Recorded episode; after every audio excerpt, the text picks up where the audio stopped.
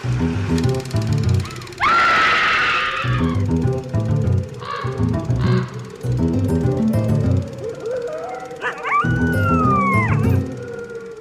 and welcome to Screen Scene, the horror movie podcast where we watch every horror movie ever made in chronological order and then we rank them from best to worst.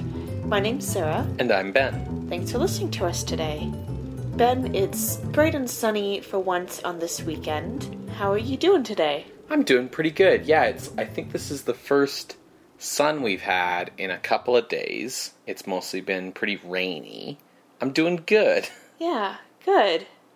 What are we watching today? Today, Sarah, we are watching The Ghost Ship from 1943. Interesting. I think the only other, like, blank ship show we've had was on Torture Ship. Yeah, which is the third lowest ranked movie on the list. So, nowhere to go but up, basically. Right, yeah, there's there's a very low bar to clear to be the best horror movie on a boat. Yes. I'm on a boat. I'm on a boat. Everybody look at me because I'm sailing on a boat. Our story this time begins with the 1939 RKO adventure film Pacific Liner, directed by Lew Landers. We just had a movie from Lew Landers, didn't we? Yes, that was Return of the Vampire. The Return of the Vampire. Thank you. So, Pacific Liner was set aboard a passenger liner that was stricken with disease. And for the film, a full size steamship set was constructed with interior rooms, a deck, and an exterior section with gangplanks so you could show people, like, boarding the ship. Uh, this was, of course, back in the days when RKO was still spending money as opposed to making money. so they ended up with this big ship set. Now, the movie had been a financial success. Uh, Pacific Liner grossed $508,000 at the box office. But uh, the ship set was, of course, very expensive, so it was retained for potential use in future productions. Fast forward to May 12th, 1943. The Leopard Man has just opened, and Val Lewton is midway through shooting The Seventh Victim. The intended follow up to Seventh Victim was going to be Curse of the Cat People, hmm. a sequel to Lewton's first big hit for RKO. But RKO had to announce that the sequel would be delayed when the schedules for the necessary returning actors couldn't be worked out to get them to shoot right after Seventh Victim was done. So, RKO chief Charles Koerner did not want Lewton to be inactive in the gap between the end of production on Seventh Victim and the start of production on the new delayed start for Curse of the Cat People. So he instructed the producer to create a script that would utilize the ship set from Pacific Liner. The title would be Ghost Ship, and Lewton would be given his standard budget of $150,000. Okay. So, So, no vacation. no vacation. I, I had wondered, given that, like, we went a few episodes in a row hmm. with RKO pictures and then suddenly nothing. And I would argue Lewton has definitely earned a vacation, but it shall not come yet. No. So Lewton developed the story idea himself, and then he hired Leo Mittler to write a treatment from which Donald Henderson Clark wrote the screenplay. Mittler was a German silent film director who had fled the country following the rise of the Nazis to power and was largely retired from the film industry at this point when Lewton approached him to write the treatment. Why do you think he went to someone who is fairly retired? I would guess that Lewton was probably familiar with his silent film work and just admired it and knew he could get him generally cheap because he was kind of out of the business. Sure. Now, Donald Henderson Clark, who wrote the full screenplay, was actually more of a novelist, uh, primarily known for the romance genre. Uh, his novels Millie and Millie's Daughter were both adapted into films, um, as were a few of his other uh, novels. Also a weird choice. Yeah, right? Yeah. Probably, again, someone that Lewton knew from, like, his days as, like, a pulp writer, I would have to guess. Well, maybe Lewton went to these people because he knew they needed some work or something and he's trying to help them out. Mm-hmm. Now, as with all of his films, Lewton wrote the final draft himself, uncredited. Mark Robson once again directs, returning from Seventh Victim. Also returning from that film are cinematographer Nicholas Musuraca, art directors Albert D'Agostino and Walt Keller, composer Roy Webb, and editor John Lockhart. So it's it's basically the whole team. Not happy about this editor, but that's fine. The film's lead actor is Richard Dix, who was on contract with RKO at the time and was basically like burning through quick B movies in an attempt to get his contract over with. Oh. Um, Ghost Ship was his last RKO movie, so he achieved that objective. Why was he trying to burn through his contract? This will make sense more in like the context of his career, I guess. So Okay, okay. Uh, so Richard Dix was born Ernst Carlton Brimmer in Minnesota in 1893, which means he was 50 years old when he made this film.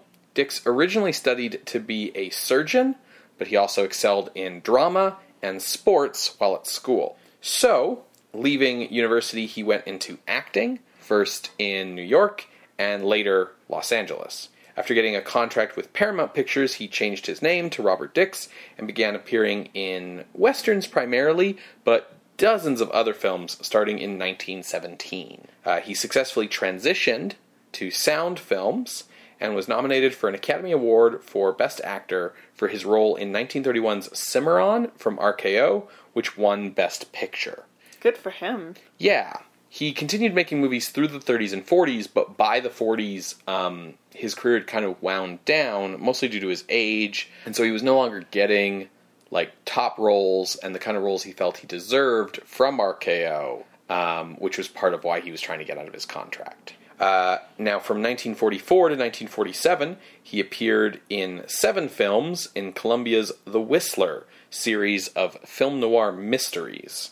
He then passed away in 1949 from a heart attack brought on by years of alcoholism. And probably making seven movies in three years. Now, since the story of the ghost ship is set aboard a merchant freighter, it is largely bereft of the strong female presence that we find in other Val Lewton films. Uh, the one female character is played by Edith Barrett, who we last saw as Mrs. Rand in I Walk with a Zombie. Mm-hmm. she was really good in that role. Other returning Val Lewton actors include Ben Bard, who we saw in The Leopard Man and The Seventh Victim, and Sir Lancelot from I Walked with a Zombie. Making his debut in a major role is Skelton Barnaby Knaggs. Skelton. That's that's great for a movie called Ghost Ship. Mm-hmm. Born in 1911 in the UK and trained as a Shakespearean actor at the Royal Academy of Dramatic Art, he moved to LA and found work mostly as a character actor due to his distinctive appearance and voice, though he was often uncredited in the films he appeared in.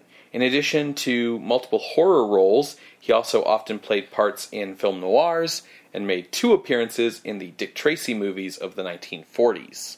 He passed away of cirrhosis of the liver in 1955 due to alcoholism.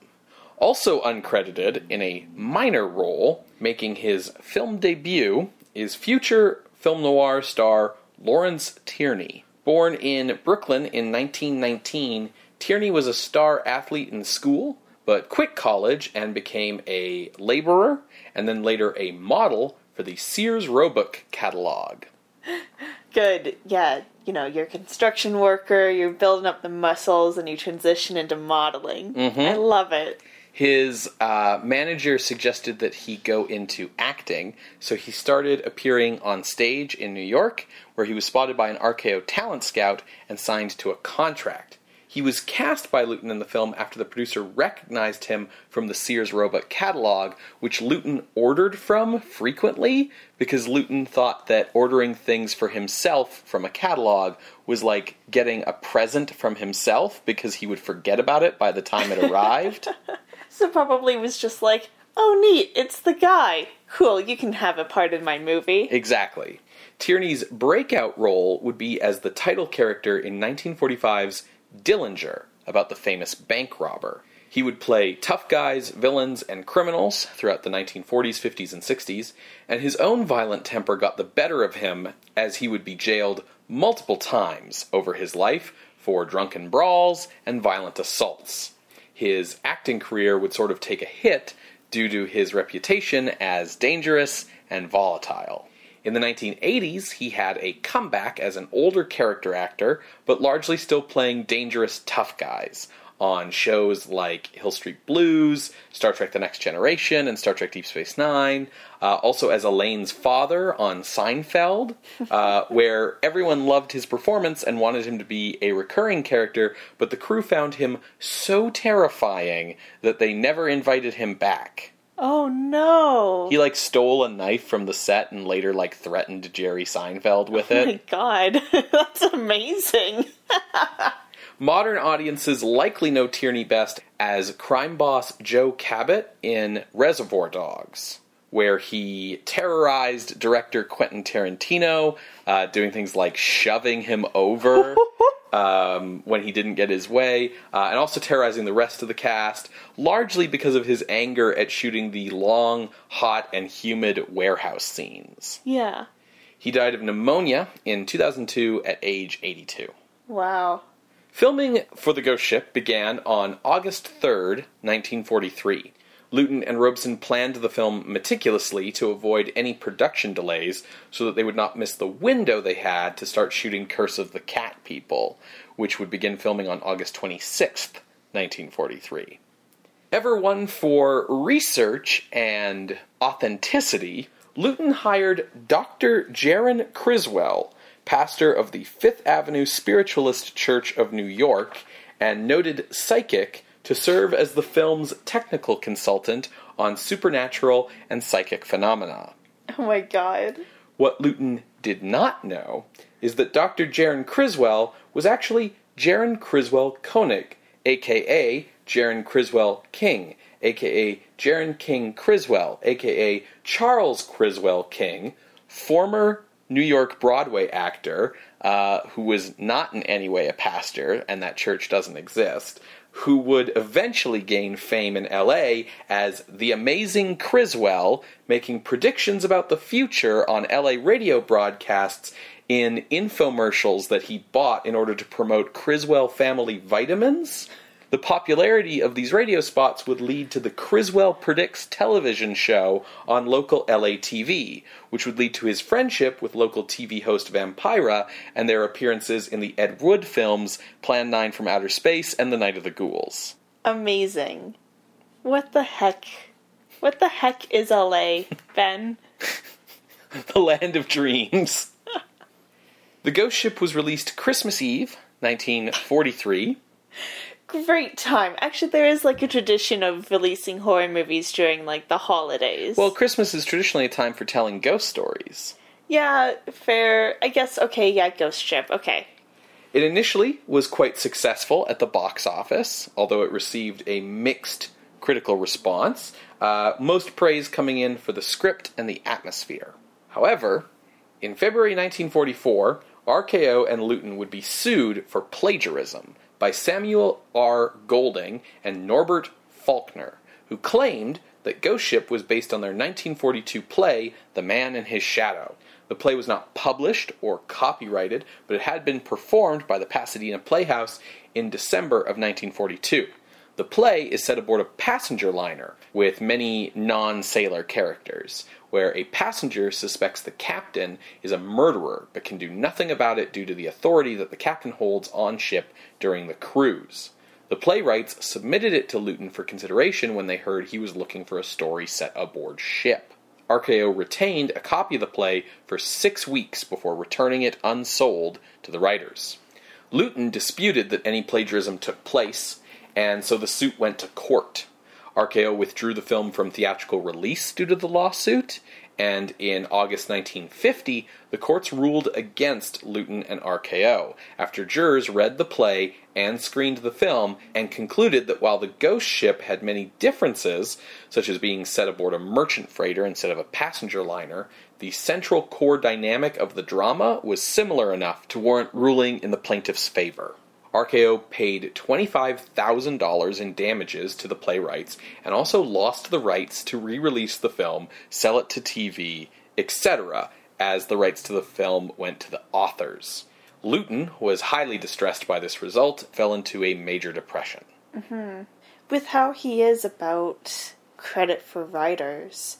I think like he would start to doubt like his own belief. Like, did I accidentally?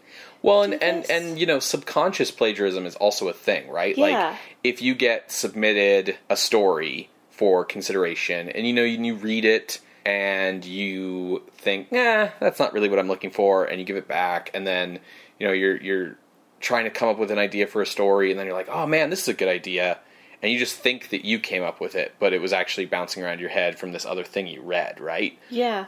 Yeah, I think Lewton would feel really, really bad at the prospect of, or the suggestion that he had mm-hmm. done it.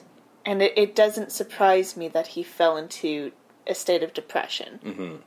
Now, due to the lawsuit, the film went unseen for 50 years until 1993 when it fell into the public domain when no one renewed its copyright. So the authors didn't even do anything with it. No, they did not. Okay, guys. Uh, and then they died, and then no one renewed the copyright. And, uh, you know, everybody else involved in making the movie had died, so uh, this meant that the ghost ship could now be seen again, Yeah. uh, starting in the 1990s. And it was released on DVD by Warner Home Video as part of the Val Lewton Horror Collection. Yeah, uh, oh, that, that bothers me. At least do something with it, guys. Anyways, So modern critics uh, who can now see the film uh, praise it for its lighting, atmosphere, acting, cinematography, sense of claustrophobia, and perceived homoeroticism. ah, that was in Seventh Victim, too. I mean, per- like, perceived, but also like, nah, dog, it's there. yeah. Interesting.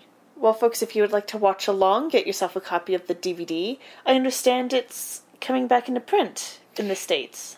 Yes, uh, some of the Val Lewton films are being released on Blu-ray by Shout Factory in the United States. I don't think they've gotten to Ghost Ship yet, uh, but they have re-released, um, I believe, The Leopard Man, Isle of the Dead, The Body Snatcher, and I think Curse of the Cat People. And there's there's probably plans to like get the rest of them as well, but they're kind of just doing them one at a time right now onto Blu-ray. Well, that bodes well because this box set we have is very hard to find otherwise. Yes. Um, you're going to hear a brief musical interlude, and when we come back, we will discuss Ghost Ship from 1943, directed by Mark Robson. See you on the other side, everybody.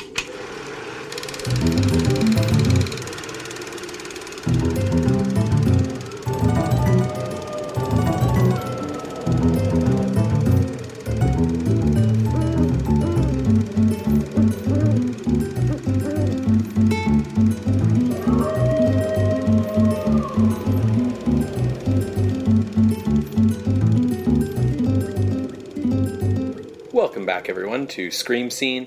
We just finished watching The Ghost Ship, directed by Mark Robson from 1943. So, Sarah, thoughts? It's a very interesting film. I think they were going for some things. I don't think they quite achieved them. It felt very unfocused. Interesting. I don't know if I would say it felt unfocused in the sense that, like, the movie is, like, about a thing and definitely, like, wants you to be clear about what the thing it's about is. But I would say that if there was something that felt unfocused, it would be Themes. No, like I, I I don't know. We can talk about this more a bit later. I do feel like the directing and the editing wasn't as tight as it could have been. yes. It's better than than in Seventh Victim. Hmm. The editing, Mm. in particular. Well, But I would agree with your diagnosis. let's talk about the story a bit before we dive more into the autopsy. Sure. I mean, that makes it sound like we're, we're using, like I said, diagnosis, you said autopsy. Like, this isn't like a doctor ship, No. it's a ghost ship. Okay. I mean, no, it also isn't that. they, this is one It's of a the metaphorical ghost ship. It, this is one of like the least justified titles of any Val Lewton movie so far.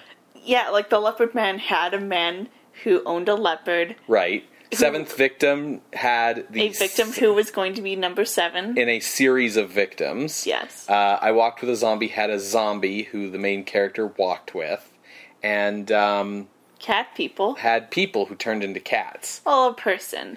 This would be like if you went to Star Wars and it was like a political drama where like two different celebrities were running for president, and at some point in the movie, someone was like, "It's like some kind of Star War." So as Ghost Ship opens, we see Tom Merriam, um, who is a sailor and has just been hired as the third officer on the ship Altair. It's his first posting as an officer on a ship, and he's excited, especially when Captain Will Stone seems interested in mentoring him about authority on a ship. Mm-hmm.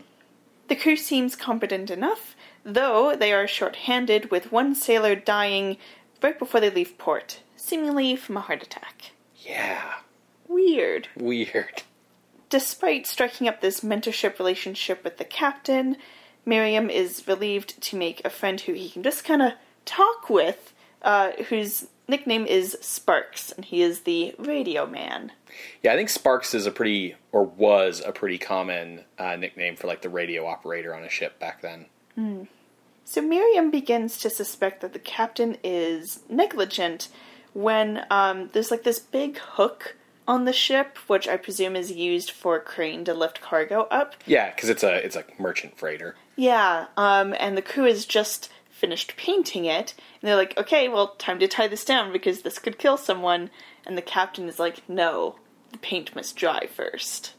He likes an orderly, neat ship where everything looks nice. Yeah, yeah, they have to let the hook dry, so it's just swinging back and forth, and uh, it does like crash into lifeboats, so that's a little bit of a concern. Um, eventually, they do tie it down, but twice Merriam went to the captain to be like, "Hey, we should really tie this down," and the captain being like, "No, listen Yeah. to what I'm saying." Yeah, because it becomes more and more of a problem the like more um, choppy the waves get. Like at first, it's like ah, this could really be a problem, and then it's like oh shit, this is a problem. Yeah. The crew is further short-handed when a sailor known as the Greek comes down with appendicitis. Um, this was like a neat scene to me. So they have to perform the appendectomy, but there's no doctor on the ship. So they're in the radio room with the Greek on a table and getting directions from a doctor in port. And it never really occurred to me like how else you could do it. So they're performing the appendectomy. The captain loses his nerve about actually doing this, so Merriam steps in.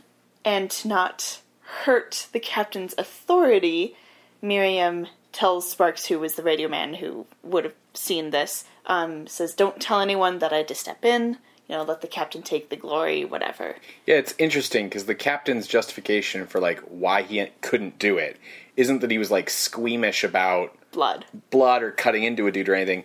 It was that like he wasn't sure he could do it successfully, and because he's the captain, like in his mind, his authority depends on the crew, like basically considering him infallible. And so, like if he failed in such a like dramatic fashion, it would be bad for his authority. So better to let the third officer do it. Yeah.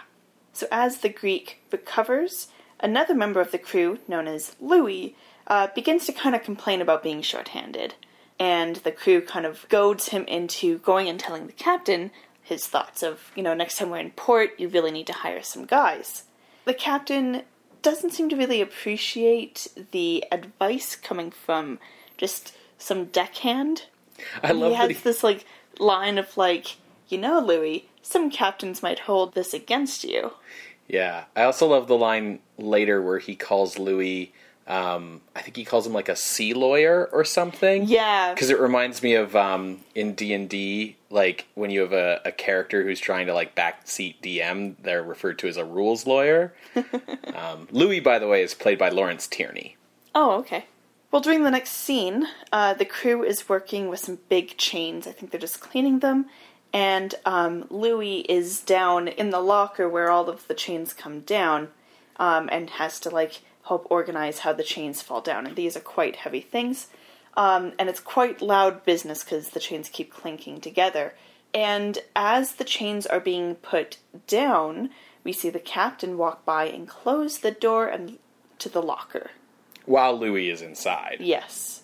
So we get a very intense scene of chains coming down and Louis being crushed. Merriam finds Louis, and the captain just happens to be nearby.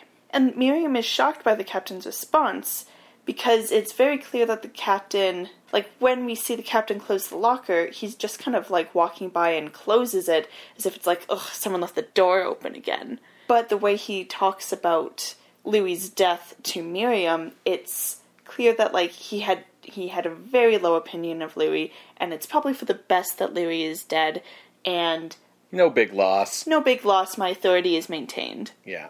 He was insubordinate. Like Merriam's like, hey, a dude just died. And the captain's like, meh. Once they've docked at Saint Sebastian, You know, the island from I Walked with a Zombie. Merriam goes to the company rep and they hold an inquiry about whether the captain is incompetent Or a murderer. and a murderer. Right. But everyone on the crew who comes to kind of testify, they don't know the charge, but they're all like very positive about their experience with the captain. And even the Greek pipes up and says, "You know, the captain saved my life with the appendectomy. I believe the captain." yeah, and it's it's even like the incident with the hook comes up. Like everyone's like, oh yeah, and it was like Merriam who said not to tie up the hook. So if anyone's at fault for that, it's him. And that's only because like Merriam wanted it tied up, would go to the captain, and say like, "Hey, we need to tie this up." The captain's like, "No, don't." So then he would be the one who'd have to come back to the crew and say, "No, don't." Um, so it's this sort of interesting buffer that is placed between the captain and the crew by the officers. Oh, I forgot to mention, um, the previous third officer died in his cabin. From mysterious circumstances, Yeah, convulsing in his bed. yeah. Anyways, With the inquiry going nowhere, Merriam plans to remain ashore. Um, during this time, he meets presumably Captain Stone's love interest named Ellen, uh, who gives Merriam a ride up to the hotel. And through that ride, um, Ellen kind of explains, like, you know, you're just like Captain Stone. Like, like basically just that he takes his job and his life too seriously and like you can't just be all about like your duty and your authority you have to have like interests in life and hobbies and shit other than being like a ship officer yeah, you need to get yourself a girl. right yeah Later, we also see Ellen with Captain Stone. She comes on board, and uh, they've known each other for 15 years, so they have a pretty good friendship. And she tells him, You know, I'm a free woman finally. My divorce went through. Now we can be together. And Captain Stone's like, Yeah, that's good for you. Um, he does kind of open up that he does fear that he's losing his mind. Um, he saw captains before him start to lose their sanity, and he is concerned that it's happening to him. what's interesting about this scene is like it paints stone a little bit more three-dimensionally for one thing uh, where he's not just like i'm the evil captain Rah, rah, rah, rah, rah." but also the way that this scene dances around some production code stuff where it's like yeah ellen and the captain can be together now that her divorce has gone through. And like also though they've been like love interest for 15 years or whatever. Like clearly before the divorce went through like she was having an affair with this captain on her husband. But you can't like have adultery in a movie but like hey the divorce just went through. So there's technically no adultery in this movie. Yeah. like yeah Meanwhile, back on shore, um, Merriam's walking down the street and sees that some members of the crew have gotten into a bar fight, so he goes in, gets punched out immediately. Um, so, despite Merriam's plan to not return to the ship because he's knocked out, the crew members are like, oh, shit, poor Merriam, we'll take him back to the ship for him. He'll thank us in the morning. yeah So now with Merriam on board, um, he becomes convinced that the captain is going to kill him for uh, superseding his authority. Yeah, he's he's stuck back on ship. Like wakes up after they're back on at sea, and like he's quit. He's not the third officer anymore, and he sort of has this weird conversation with the captain where he's like, "Yeah, I don't want to be here, and you don't want me here, so let's just like stay out of each other's way until like I can get to port or whatever." And, And the uh, captain's like, you know, what you've done, some captains would hold that against you. yeah, so Merriam's like, yeah, the captain's going to kill me. Uh, but the entire crew is, is kind of giving him the cold shoulder, even his good friend Sparks, um, because they don't want to get involved. They don't want to get on the captain's bad side. And it's also like in some ways demonstrating the captain's point about authority because Merriam's no longer in the chain of command. He's just a passenger now. So like there's even like a brief moment where he's like trying to get the steward to like change something about like his room and it's like doesn't even get a response cuz like you have no authority over these guys and mm-hmm. nobody wants to talk to you. Yeah. So, clearly, he has to take matters into his own hands in terms of his own protection. So, Merriam goes to steal a gun from the ammunitions locker, Yeah, the weapons locker. the weapons locker.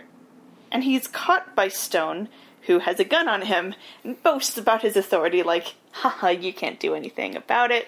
Um, and then dares Merriam to try to tell the crew what's going on. And he's like, You'll, it won't work. Merriam has lines that are like, you know, I believe in the fundamental goodness of people.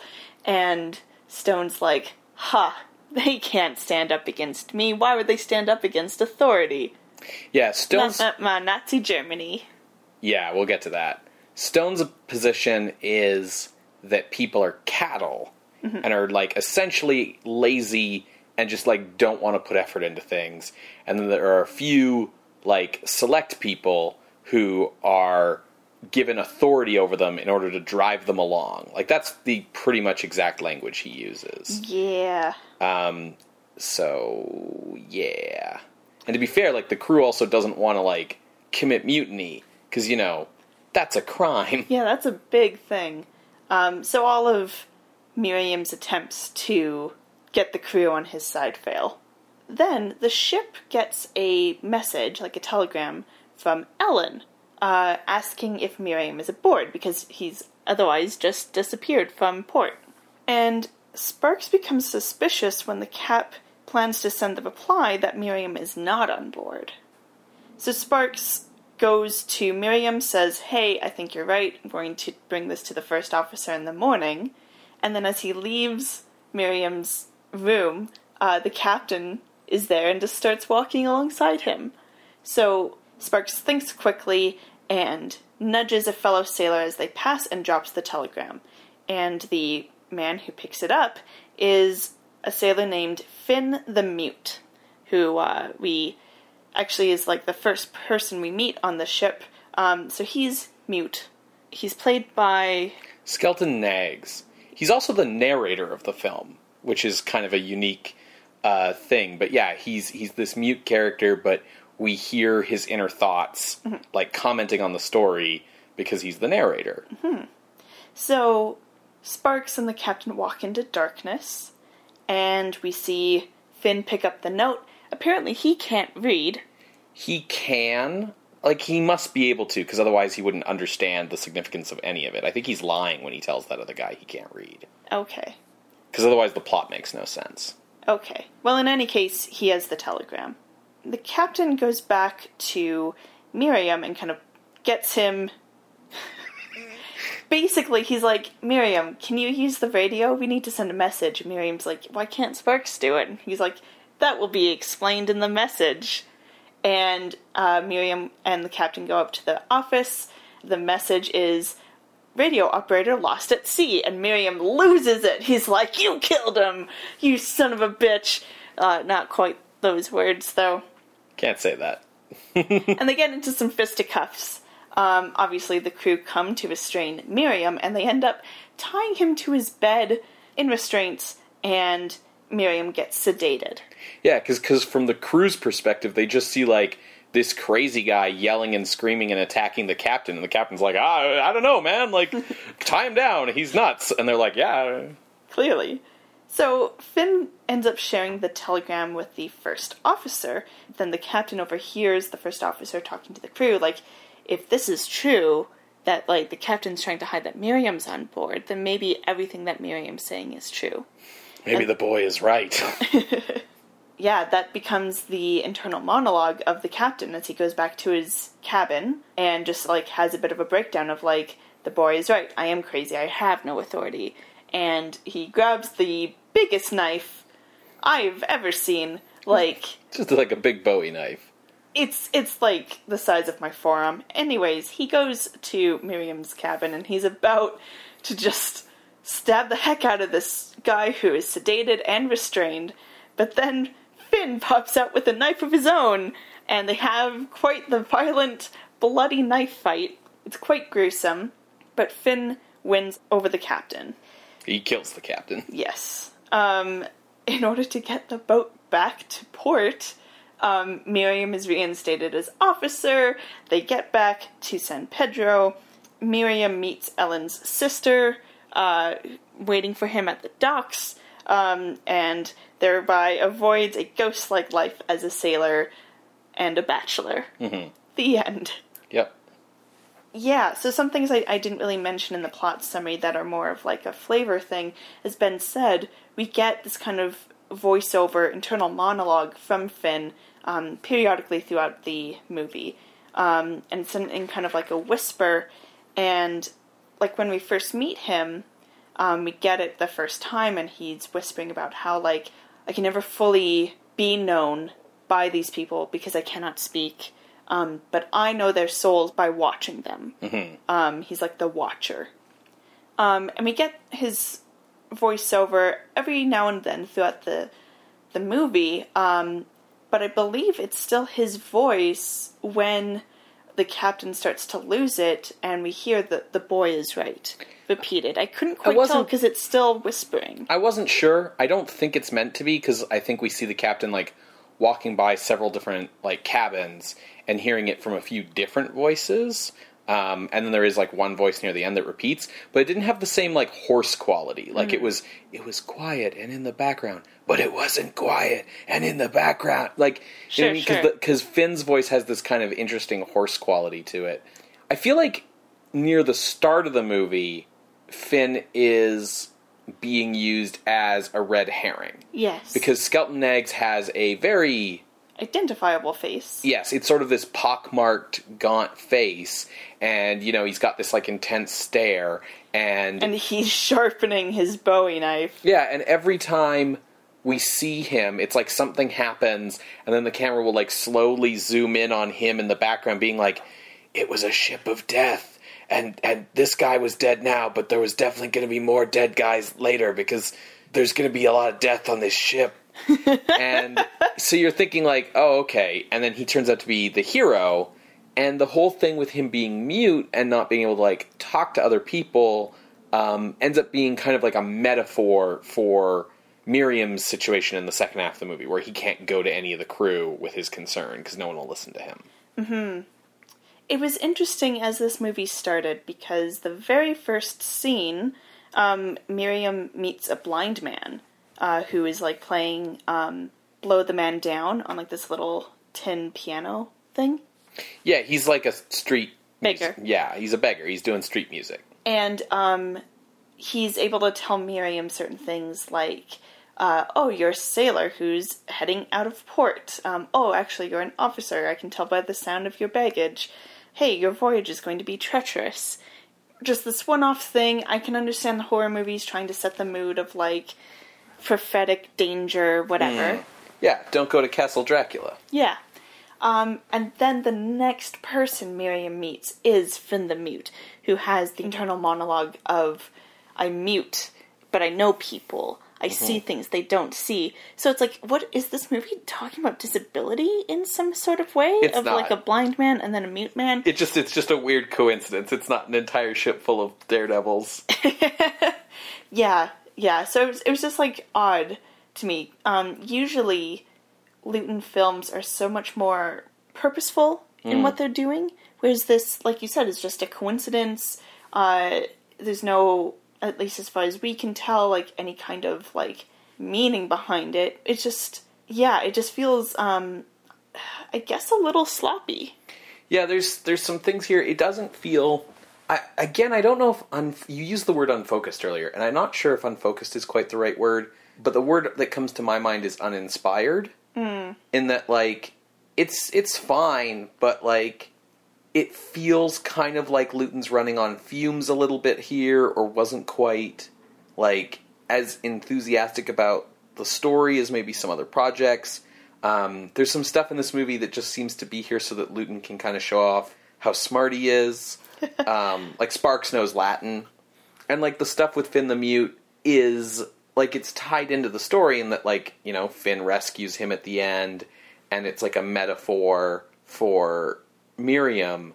But that's it, right? Like it's it's kind of a little pretentious, right? It's like we have this Greek chorus mute narrator who just stands around and comments on the action in a way that only the audience can hear and it's also a metaphor for the story like that's that's like a level of kind of artifice and pretension that we didn't like really have in the previous movies i mean all the Lewton movies have like certain levels of pretension to them but But it wasn't so um, exposed.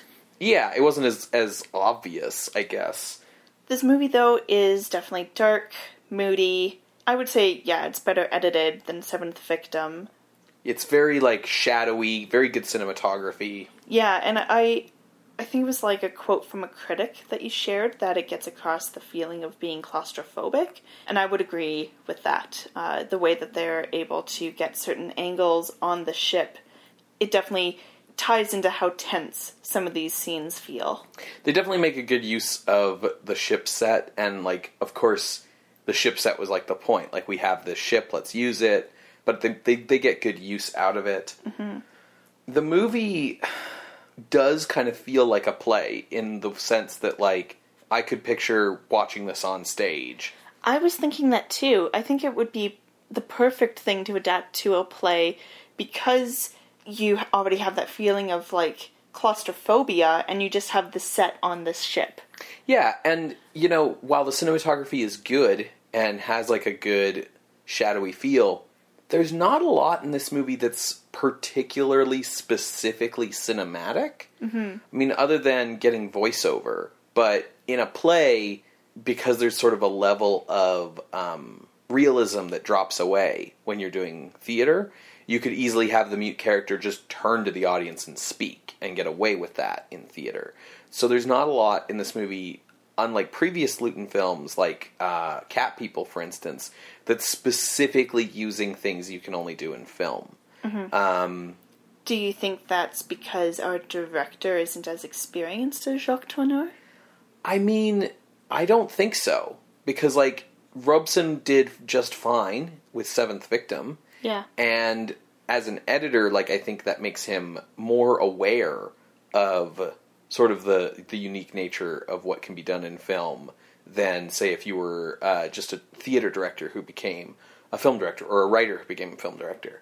You know, like for example, we still get a Lewton bus in this movie, and it's like it, Merriam goes to bed and he's got the lights off and he's kind of got like his door like booby trapped a little bit in case like the captain comes in to murder him in his sleep. And we hear like a crash in the dark and then he like jumps up like gets the light and it's like a cup like fell and crashed and that's it. Listen, I I thought that that was leading towards the ship itself is haunted and is going after Merriam and is possessing the captain because he says things like, "I have moments where I black out, whatever." I thought because we have Ellen on the ship saying like, "Yeah, I'm going to take you away from the ship now because we're going to get married." I thought there'd be danger to her with the ship not like um that one like Stephen King thing with the car. Mm-hmm. Like I thought that there would be something there because of the ghost ship title. Yeah. Uh, so that's why I was like, "Oh, the cup." Like, "Ooh, is this where it's going?" And then no. no um the the title is ghost ship because ellen gives a speech to merriam about how if you are a sailor and you have no interests in life on land and your life is just being on ship all the time you know then your life becomes empty and you just live your life like you're a ghost and sooner than later you know you just have a whole ship of people like that so it's a ghost ship. Yeah. like that's it. It's Yeah. it's a metaphor right? Yeah there's nothing supernatural going on in this movie at all um, which is something i might talk a little bit about later.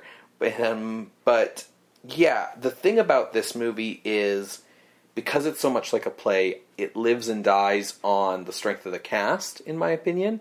And luckily it does have a pretty good cast Yeah. Um. What's the guy's name? Richard Dixon. robert dix Robert Dix is super good. His voice is really good, and he does the like sane, insane sides of the captain very well. Yes. You know, some people would be like, "Oh, I'm insane now," Yeah. um, but no, he plays it very, I guess, modestly. Well, he just does it. Yeah, he does it. He gives a very multi-layered performance. Yeah. that has a lot of psychological realism and is complex. You know, like you kind of believe him at every step. Like he's a mentor to Merriam, who's maybe his theories are a little bit off kilter. But then, like you can see, like he doesn't take well to people back talking, and then suddenly he's dangerous, and then suddenly he's like maniacal. But he can also pull back and be with Ellen and be like, you know, I'm really worried about myself. Like, I just don't feel, you know, like I feel like I'm losing control lately. Or he can be with like the guy from the company, like the shipping company, where he's just like sitting and having a drink and being like, yeah, you know, we're old friends from the old times.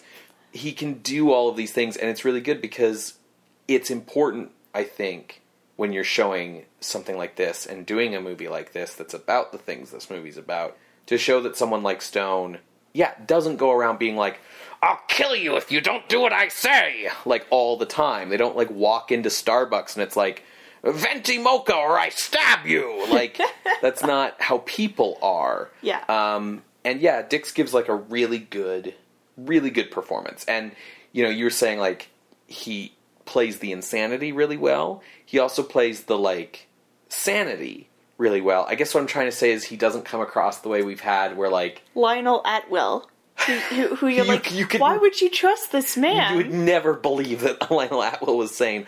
Or like the reverse, where we've had those movies where like the kindly old man turns out to be the murderer, and it's like, no, yeah. this is no, I don't buy it. You know, like um, Horror Island. or Leopard Man even. Oh yeah, yeah, that too. Skelton Knaggs is pretty unforgettable as Finn the Mute. I think like that's Yeah. definitely a face you'll remember. Yeah, And I think Um, he does a pretty good job. Yeah, Edmund Glover uh, is Sparks, and he does a really good job of being kind of like pleasant and affable, so that like you buy him and Merriam becoming friends. And it to me, it was also like shocking when he also gives the cold shoulder to Merriam. Right. I was like, I thought you guys were friends, but it like, like obviously he comes around, but it. I don't know. It made me feel what Merriam was feeling. That sense of like, I guess, betrayal.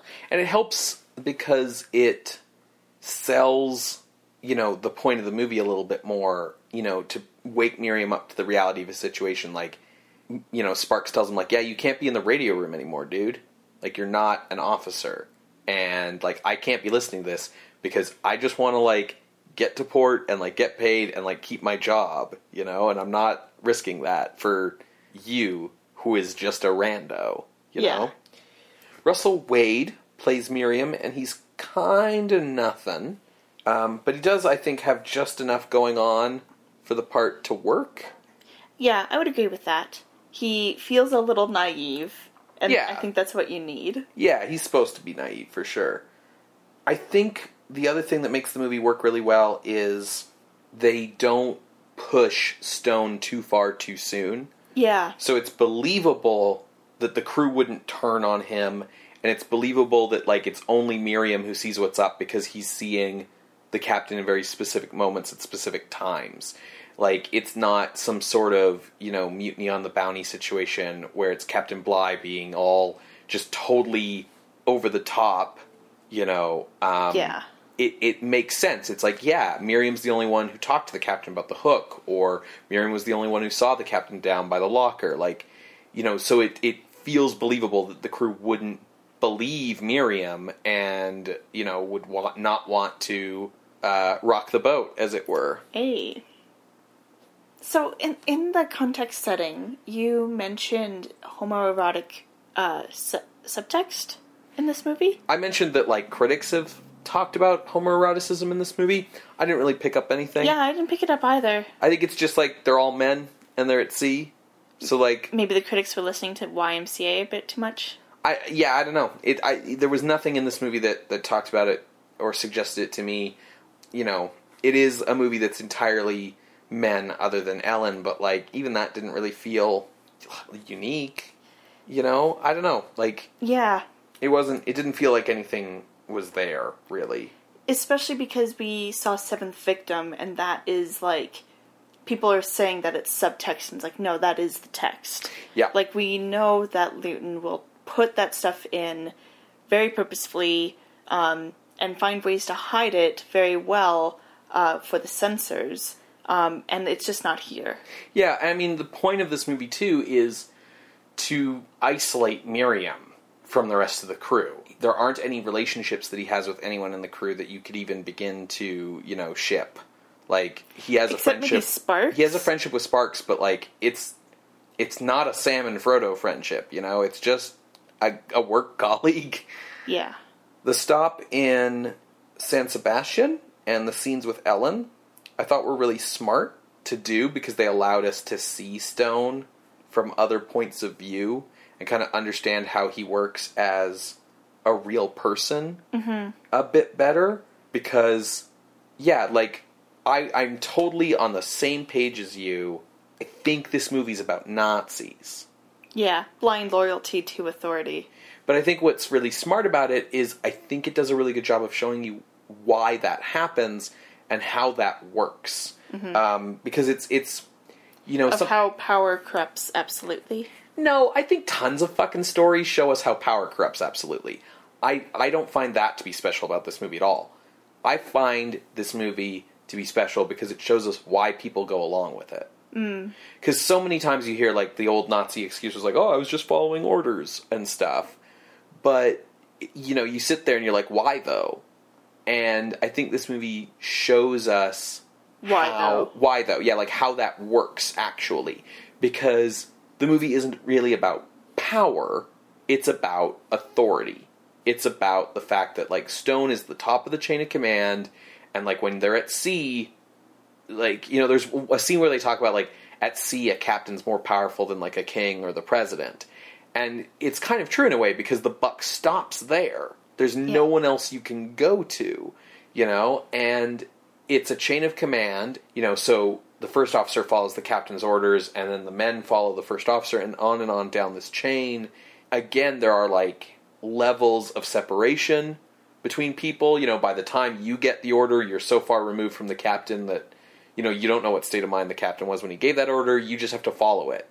You know, you you have to because you have to trust that that's the right thing to do cuz you maybe you'll all die if you don't give that, you know, do that. When we see movies where the person in power is like a little bit unhinged, right? Or even this movie, you know, if you're the guy getting it right from the captain, you might be able to see the glint of crazy in the captain's eyes and be like, "Ah, I don't know about that order, captain." But if you're 10 men down the chain, you don't know. You just have to follow it because you don't have time to question things. And we can see the rest of the crew who are like, yeah, I don't want to get involved because this is just my job. And I have no way of knowing if Merriam's right, you know? You can't fault the crew for not going with Merriam because they don't know he's the hero of a movie. so there's nothing to say that Merriam isn't just crazy or, you know, whatever. I really liked that that Stone has like a philosophy about power and authority that you can believe someone would have after like years of being a ship captain. Yeah. He talks about how basically he has the right to do kind of whatever he wants with the life of the crew because it's his job to keep them safe. Yeah, which like because we watch a lot of Star Trek and we're watching like Voyager right now where Janeway's always like, you know, I I'm responsible for getting my crew home. It was interesting to see that belief twisted a little bit. Yeah, because what he says does make logical sense. It's just wrong. Yes. Because like his per- his point is like your lives are in my hands. It's my responsibility to see everyone home safely. So because your lives are in my hands, I kind of have the right to do with your lives as I choose. Um, And if you disrupt my authority, like you're putting everyone's life at risk. Exactly. So therefore, I need to get rid of this weak link in the chain. Yeah, precisely. And like it's believable, you know, Stone's beliefs. And when he talks about like, yeah, you know, people are lazy and they need people to drive them. Like if as Ellen says, you know, Stone has no life outside of being on ship, you can see how someone might develop that theory of humanity if all they ever see is the chain of command on a ship, Yeah. right? And the scenes with Ellen and the scenes where he is on San Sebastian help us see Stone when he's just being a person. Like, oh, this guy has a girlfriend. This guy has a friend at the company who he, you know, hangs around and shoots the shit with. This guy kind of realizes on some level that like something's wrong with him, right? He he knows that he's kind of going beyond the pale a little bit because he tells Ellen like, "Yeah, I'm afraid that I'm going crazy and stuff." And like that's just all so much more believable and multidimensional than just kind of, you know, your standard like movie Nazi who's just like, "Ah, you know, evil for the sake of evil." So I, I really appreciated all of that. I do think, you know, you said you thought the editing here is better than in Seventh Victim. It just felt better constructed. It's better in a traditional Hollywood sense that, like, it's not doing anything experimental, it's not doing anything weird, Yeah. it's just going along. But I think it's a failure in another way, mm. which is that the editing in Seventh Victim, because it was like a little disjointed, worked for the story of that movie because that's a movie where you're supposed to be like, what the fuck is even going on? Whereas Sure. the this movie, what you need to get across is like the level of tension and that feeling of hopelessness and being trapped with really no way out. And I felt like the editing and the directing never quite got there. It Yeah. never quite, for me, got to the level where it should. There was something a little bit kind of listless about the editing and about the directing, where there just wasn't quite the energy that there should have been. And I think the performances were all pretty good. So I feel like the movie needed like tighter editing and like maybe like more music or more sound design or something. But it didn't have that Lewton feel that we've had in past Lewton movies of like the screws kind of slowly turning. Mm-hmm. And you could tell at the points in the movie where that should be happening. You got the sense of like, okay, I get what they're trying to do, but it just never quite got to the pitch, the intensity that it really should have had for my money. I would agree with that. I will say I did like that for the most part this movie doesn't have much music and when they're on the ship most of the music comes from the crew singing songs. Mm-hmm. I appreciated that because it it kind of underlined we're right here with them.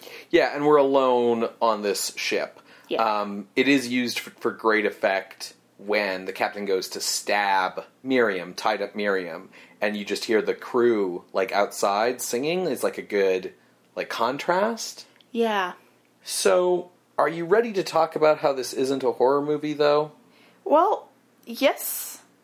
Um, I think Lewton movies do tend to ride a line of horror versus psychological thriller Yes. because of the way that it talks. ab- Like many of these films have talked about psychology of the characters and questioning what it what are we actually afraid of here. Yeah, and also like just the way that Lewton movies are more about what you don't see than what you see, and things like that. Yeah, and that's in line with the genre. Like just look at Caligari. Mm-hmm. But yeah, so for me, my opinion, this is not a horror movie though. Okay. And this is a thriller. This is 100% a thriller. Um, this is Shadow of a Doubt on a boat. you know, we have one character who knows that one of the other characters is a crazy murderer and, like, can't tell anyone else. We're trapped with, you know, a madman. We have nowhere to go. We can't convince anyone else to help us. Uh, but at the end, you know, we ultimately fight and defeat the madman, and things work out just fine. Like, this movie has a hero and a villain instead of a monster and victims. Um, and I think maybe if this movie had focused more on how trapped Merriam is, and you know, focused more on the idea of like, yeah, there's nowhere you can go, but it didn't quite do that because it wanted to be about Stone and about Nazi Germany and about like authority and power and these other things, and it doesn't come across as horror. It, it doesn't feel like the if we harken back to the first episode where the goal of horror is to elicit fear in the audience. It never felt like this movie was trying to really do that.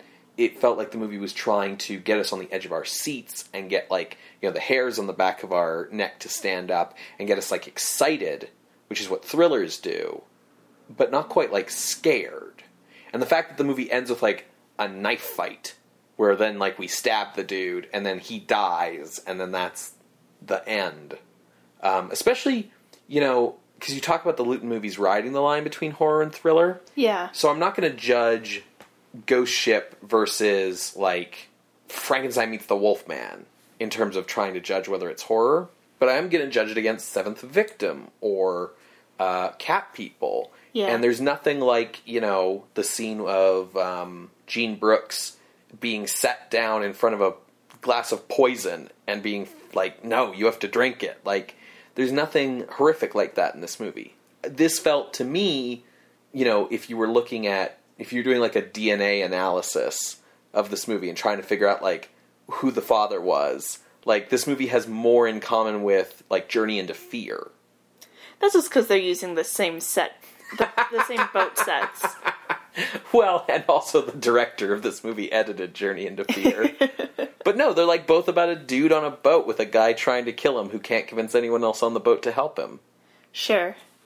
Okay, I I'll go with that. I was feeling like this was still horror, just that the source of fear or the horror was a bit muddled because of a, a feeling of a lack of focus. But you've made some really good points, so I'll agree with you. Oh, okay. I was thinking that was going to be a real problem, so good. Well, folks, um, if you would still like to check out the list, you can go to our website, screamscenepodcast.tumblr.com. You can find links to the other episodes we've mentioned today, and you'll find Ghost Ship on the miscellaneous part of the list.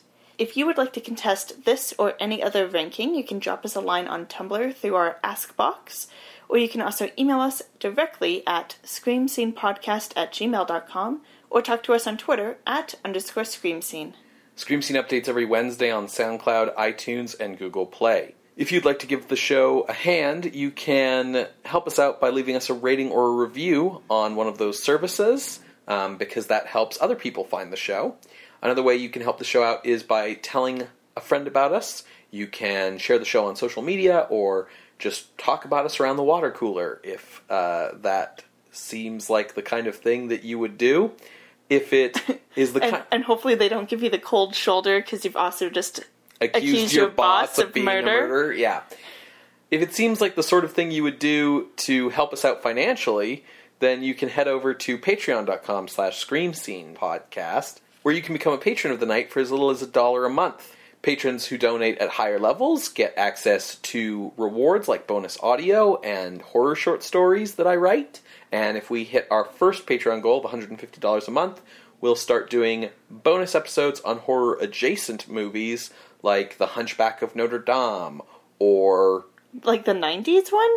No, I meant like the Lon Chaney one. Ah, So that's patreon.com slash scream scene podcast.